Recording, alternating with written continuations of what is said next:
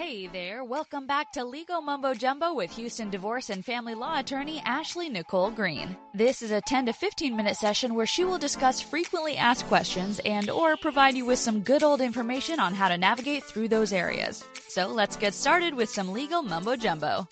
Hi guys, welcome back to season two, episode number five of Legal Mumbo Jumbo. My name is Ashley Nicole Green. I'm a Houston family law and divorce attorney.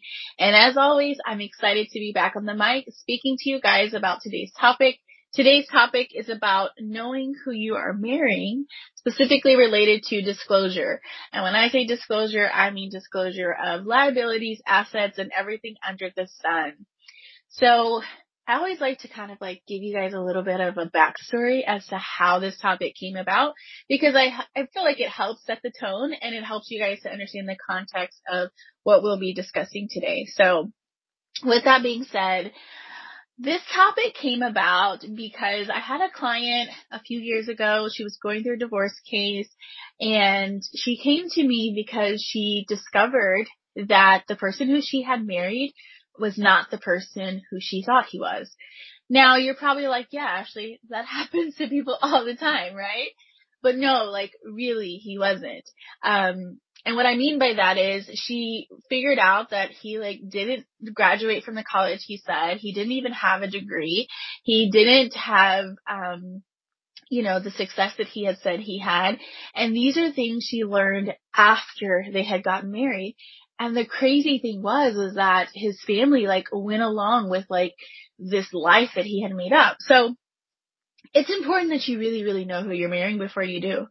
So today we're going to be discussing, um, this topic. So if you haven't already, grab you a sheet of paper, grab you something to write with because we're going to go ahead and jump right in and get started. So the first thing that I want to discuss about this topic, um, is I want you to note that you really need to take the time to talk to your potential spouse or really just anybody that you're wanting to be in a relationship with um, about running a credit report and you two disclosing those credit reports to each other. Now, it can be kind of scary. Like, I'm not saying you do this after the first date, but if you realize that this is a long-term relationship that you see yourself in, this is important and you really, really need to take the time to do it. So it's important to do this because as we know, credit reports will show the credit accounts that you have. It will show the type of accounts that you have. It will show your payment history. It will show if you have something in collections.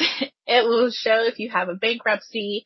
Um, it'll show if you have a car note or a mortgage student loans, right? It really gives someone a quick snapshot into your life when it comes to your finances.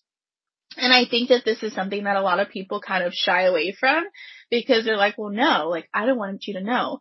But it really is a way to be transparent with the other person and also to be transparent with yourself because it allows for you to be like, yeah, you know what? I really do have a lot of credit card debt and that's probably something I need to work on.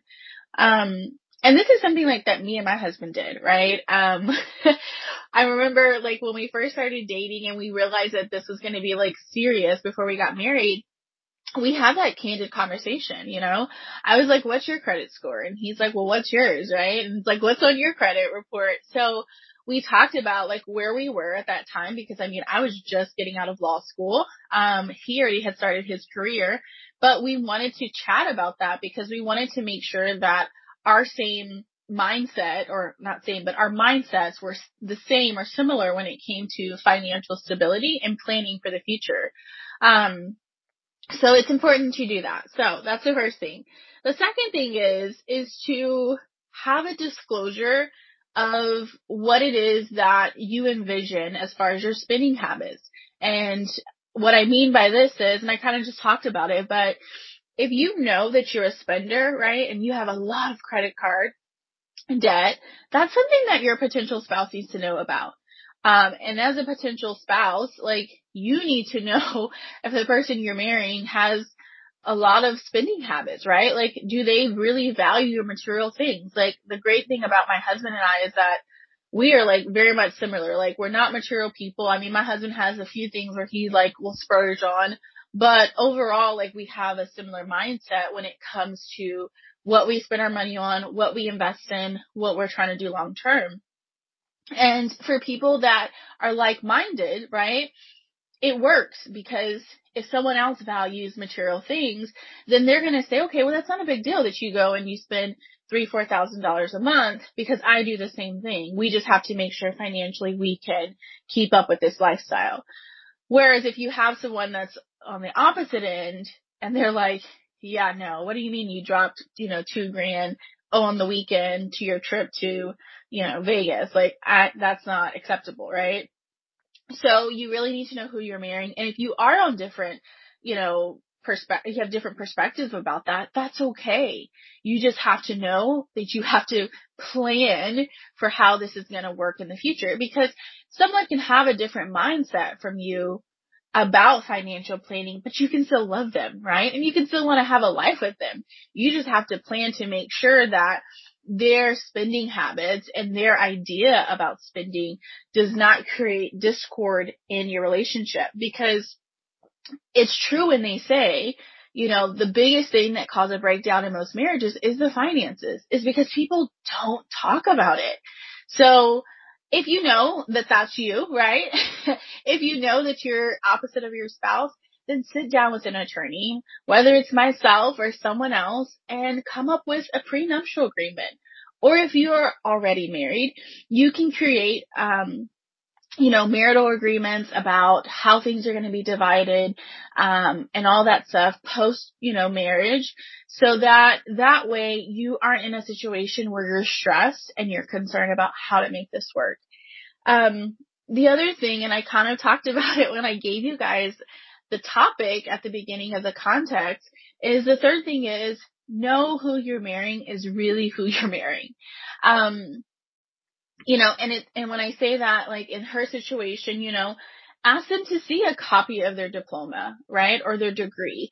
Ask them to, you know, prove that they have these connections with whoever they're trying to impress you with that they have. You know, don't let people just speak words out, but not have anything to back it up with.